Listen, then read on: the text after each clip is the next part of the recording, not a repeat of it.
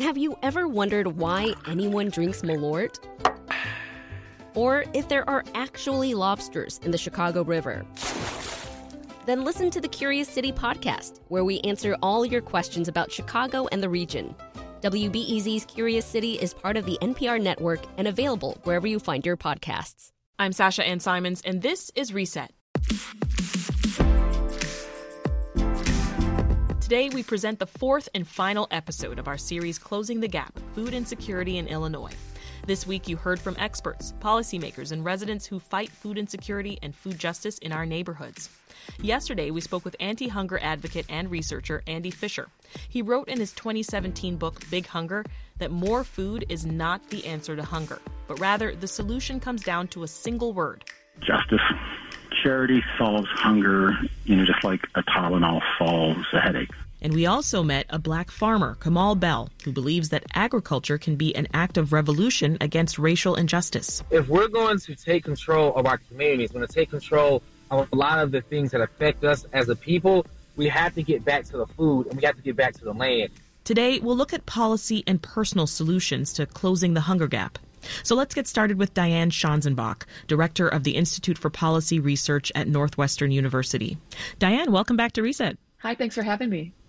So far in the series, Diane, we've heard from food banks and from folks facing food insecurity themselves. And we've talked about what it's been like during the pandemic specifically, because COVID 19 has exacerbated issues of food insecurity and, and hunger, as I'm sure you're, you're well aware. But uh, if you can just tell us, what kind of trends are you seeing during the pandemic? During the pandemic, we've seen a large spike in food insecurity and also in hunger. Compared to prior to the pandemic, uh, the estimated rates are either two or three times as high. So we're really seeing numbers that we've just frankly never seen before. Over one out of five adults report being food insecure.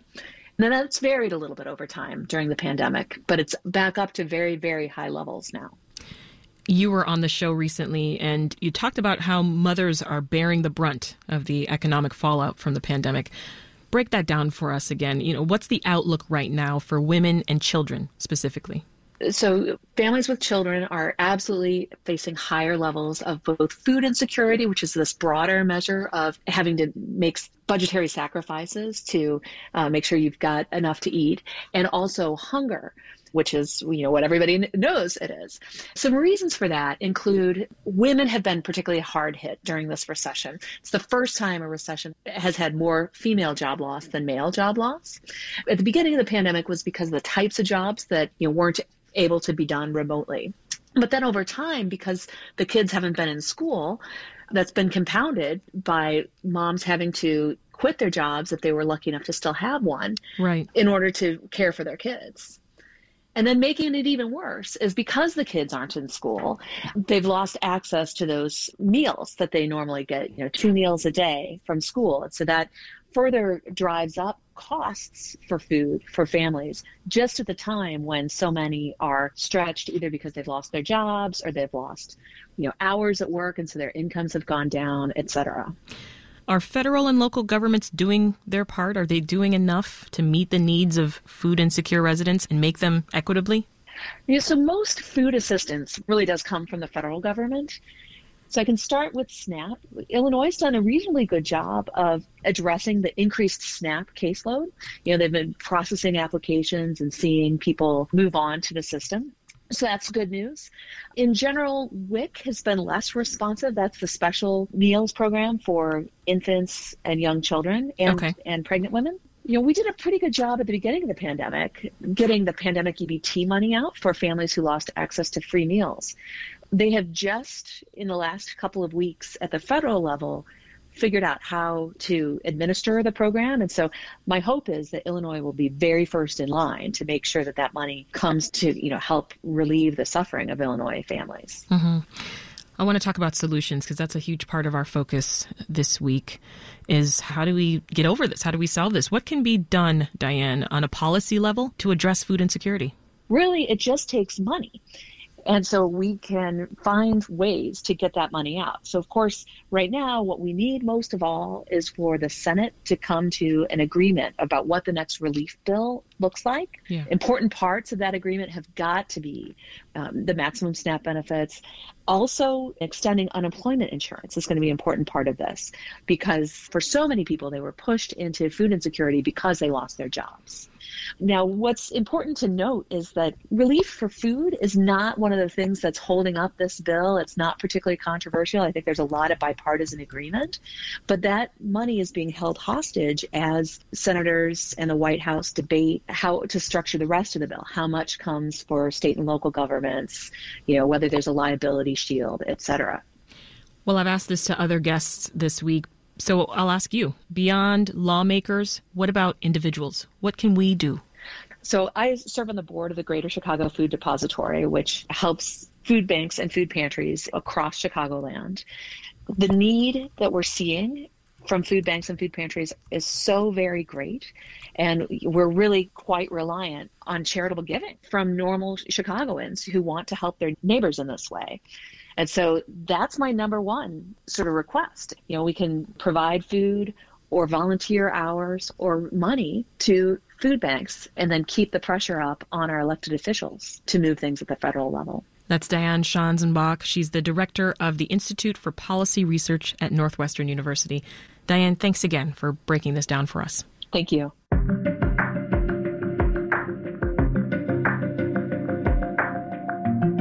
This is Reset. I'm Sasha Ann Simons, and we're talking today about closing the hunger gap.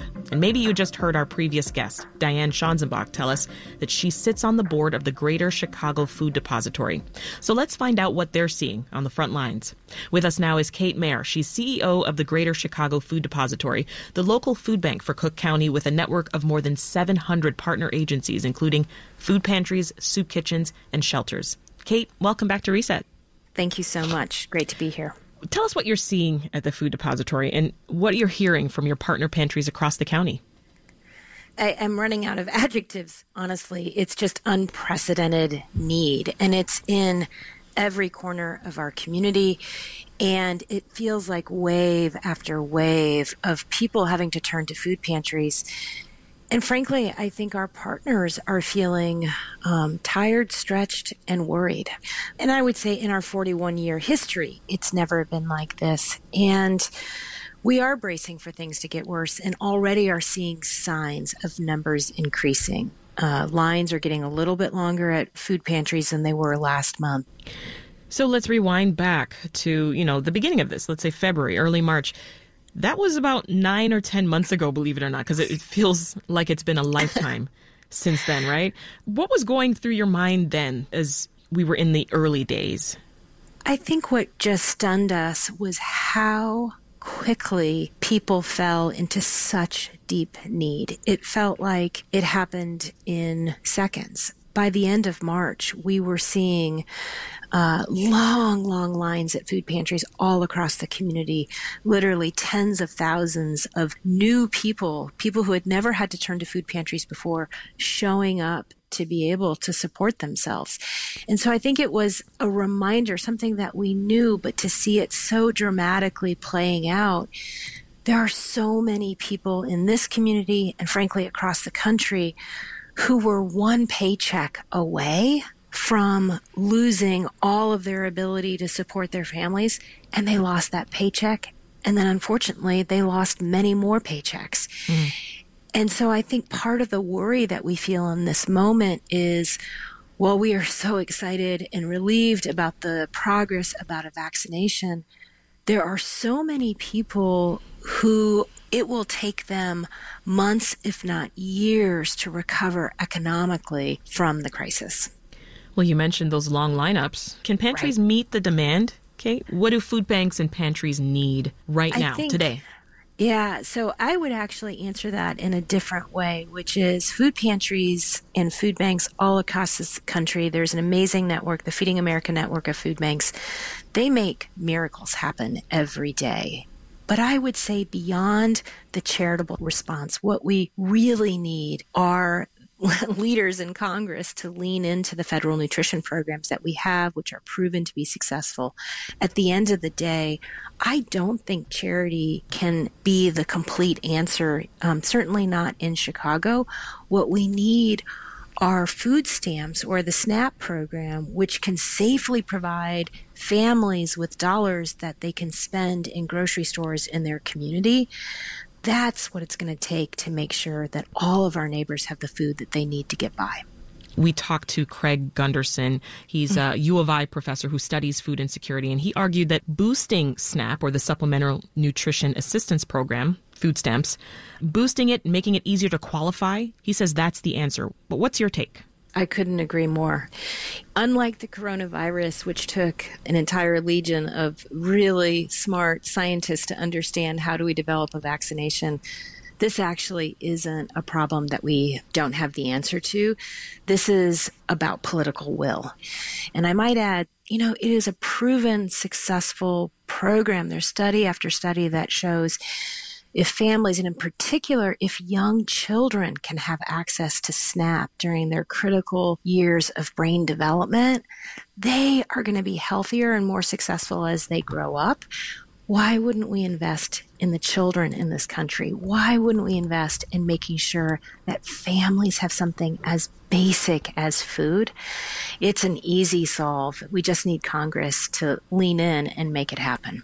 You know, I think one of the things about SNAP or food stamps right now that is so important is it's a very targeted response. And I think there's a conversation in this country right now about how do we best respond to poverty, and we can have that conversation but I haven't met anyone who thinks that people should go hungry. That's not a debate that we're having in right. this country. And we have a tool that is actually perfect for the moment that we are in, a tool that not only will provide food to families in need, but will help grocery stores, food manufacturers, and farmers in this country by making sure that those dollars flow back to communities and provide for a healthy economy for all of us. Mm-hmm.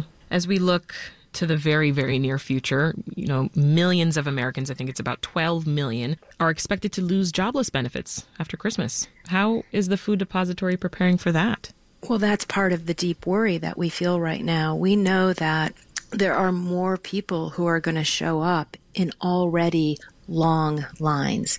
And when I talk about long lines, just for context, two weeks ago, I was at one of our partner organizations a couple of miles away from our food bank. And the line of people on a cold November day was 10 blocks long. Wow. So imagine mm-hmm. the circumstances that you're willing to stand in line for two or three or four hours in the cold because your family needs food. Well, there's no option. More, there's no other option. Yeah. That's right. More people will be getting into that line in January or February or March unless we take action. Because we are better than this. We are a country that can make sure that everybody has enough food, not just to get by, but to thrive at the Food Depository, you do a lot of work around combating food insecurity and hunger, as we just talked about. Beyond just providing groceries to folks who need it, because I want to really hone in on the other efforts that the depository is involved in in combating food insecurity. Because let's be honest, Kate, the real problem here is much deeper and it's poverty. Absolutely. And I and I'm actually going to point to two things. It is certainly poverty, but I would also say and we've seen this borne out again and again in the data not only around food insecurity but also around the coronavirus. It's systemic racism. I mean, I think one of the things that we have to talk honestly about is we have zip codes that we serve where the food insecurity rate and the coronavirus infection rate and the mortality rate is so disproportionately high, and those are zip codes where people of color live, so disproportionately high compared to zip codes that are predominantly white. And there's a conversation that we need to have about why it is that black and brown families are disproportionately impacted by this. So there's an element of racism that undergirds all of this. In terms of poverty, you're right. We need to talk about what are the solutions that lift people out of poverty. We believe at the Food Depository that jobs and committing to employment training, workforce development training is a critical piece of it. We offer workforce development here, as well as support to other workforce development programs people don't want to stand in the lines. People want to have solutions, but we have to help connect them to employment opportunities. So whether it's a job training program for how to work in a kitchen or how to be in hospitality or a job training program to learn how to drive a truck, those are critical endeavors that we need to invest in. And I'm so glad that you mentioned the systemic racism what would you like to see, Kate, in this fight to address that disproportionate impact? Part of it is we have to have an honest conversation and we have to take some of the vitriol out of it. It is so disheartening in this moment that I find we're even having to have a conversation about whether or not we should connect people to programs and whether or not we should connect people to proven solutions. And that is so distressing. I can't understand how our leaders in Congress aren't immediately stepping up and saying, my God, we have Americans who are hungry and we have the solution at our fingertips, but yet we'll do nothing? I mean, that's just, it's heartbreaking day after day to see nothing happening. So we have to rise up and hold our leaders accountable. And we have to make sure that they take action that ultimately provides meaningful solutions that address the problems that face not just Chicago, but cities all across this country. While it is true that there are men, women, and children in every neighborhood of the city of Chicago who are struggling right now, the fact is that in households of color, that struggle is deeper and there are more of them. Well, we're thankful for the work that you're doing. That's Kate Maehr. She's the head of the Greater Chicago Food Depository. Kate, thanks for speaking with us today. Thank you so much. This is Reset. I'm Sasha Ann Simons. Today, we're wrapping up our week long look at hunger in the Chicago area. And if you heard our last guest, Kate Maehr, CEO of the Greater Chicago Food Depository, she eloquently laid out that systemic racism is at the heart of food security. Right now, millions of people, especially in black and brown communities, live in food deserts, lacking the basic human right of reasonable access to healthy and affordable food. So, how did we get here? Let's try to dissect that question with Angela Odoms Young. She's an associate professor in the Department of Kinesiology and Nutrition at the University of Illinois Chicago's College of Applied Health Sciences. Angela, welcome to Reset. Thank you. Of course. I, I, mentioned food deserts a moment ago. Can you first define the term for us and then paint us a picture of what that looks like here in the Chicago region? Definitely. Just to start out, you know, a lot of communities don't like the term food deserts. I mean, there are several terms food deserts, food swamps. We use the term sort of low food resource communities, but traditionally, that term food desert has been used to define the lack of a grocery store.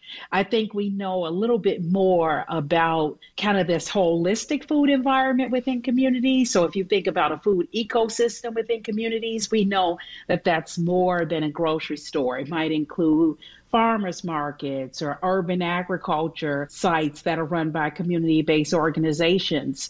So when we have sort of that holistic, vibrant, food ecosystem, that's what we like to see in communities. Uh, we don't want to think about just the lack of a grocery store. Yeah, and, and the focus too is on fresh, healthy, affordable food. Definitely. So, what does that look like here in the Chicago region? Where are those pockets?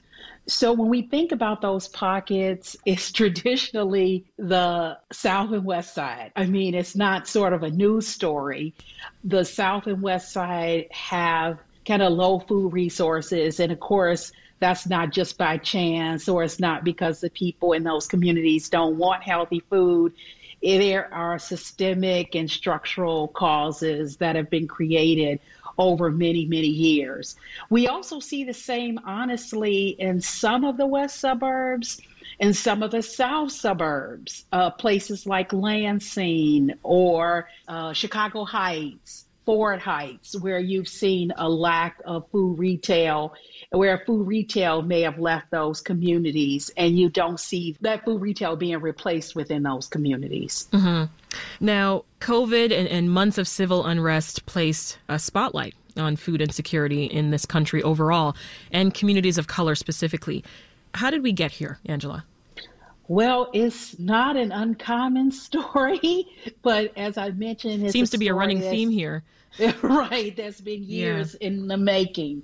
We're talking about food, but we can't leave out education and we can't leave out businesses more globally. And we can't leave out some of those structural causes that happen early on as it relates to policy. So, slavery, uh, Jim Crow, land loss, uh, housing, the housing crisis. And mm-hmm. so I think what's really important to talk about is that you don't only see this with low income Black and Latinx communities, you also see this dearth in food retail when it comes to middle income Black and Latinx communities. Angela, in, in your work, you've seen that even when food insecurity was on the decline, like before the pandemic, that gap, that racial and ethnic gap in food insecurity, it persisted. Why? Definitely. It's continued. So, again, there's a geographic component and there's an economic component. So, with COVID, we're seeing an increase in unemployment. So you always have declines and changes when it comes to income in a more broader standpoint. Uh, so societal unemployment. But we also think about vulnerable families. So something might happen where you need to pay a bill or you have a medical expense. That won't push every family into food insecurity. But if you're economically vulnerable, that may push you into food insecurity. And because of race and racism, African American families have less wealth and also Latinx families and Native American indigenous families. So when you look at BIPOC communities, we see that disparity of wealth across multiple BIPOC communities. But there are other communities that also are at risk for food insecurity. So if we think about people with disabilities, they're more at risk for food insecurity. There's a lot of work emerging right now around LGBTQ communities and inequities in food insecurity. We are talking about the root causes of food insecurity with Angela Odoms Young.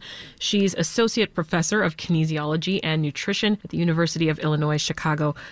How have local organizations responded to these disparities that you talk about, Angela? They have really leaned in, honestly. We have seen a response from organizations that are longstanding, like the Greater Chicago Food Depository and their network of agencies.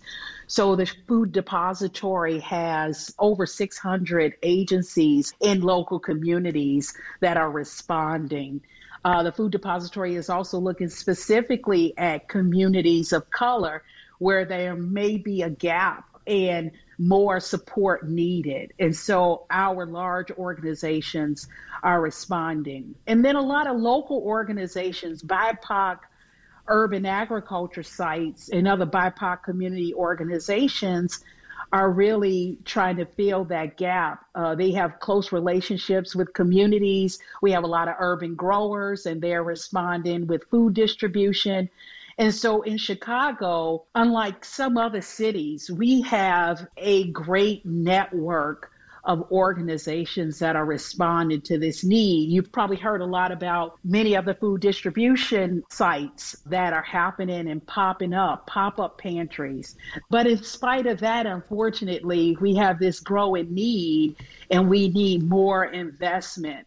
So I think it's important for us to think about the next COVID, although this COVID is not over. It's important for us to think how can we invest in those communities to make sure that they're stable. Yeah. But with COVID, if you look at some place like downtown or Lincoln Park, that has a lot of food retail. When people are at home, it's a lot easier for them to get to that food retail. When you live in a community where you don't have that food retail, you can't walk out of your door and just go to multiple options. You know, I live between Chatham and Roseland. Okay. And I often ask myself, why doesn't Rosen or Chatham? I go to Lincoln Park often. I work at UIC. So I'm in a lot of neighborhoods across the city. And I, I ask myself, why do these neighborhoods look different? And what can we do?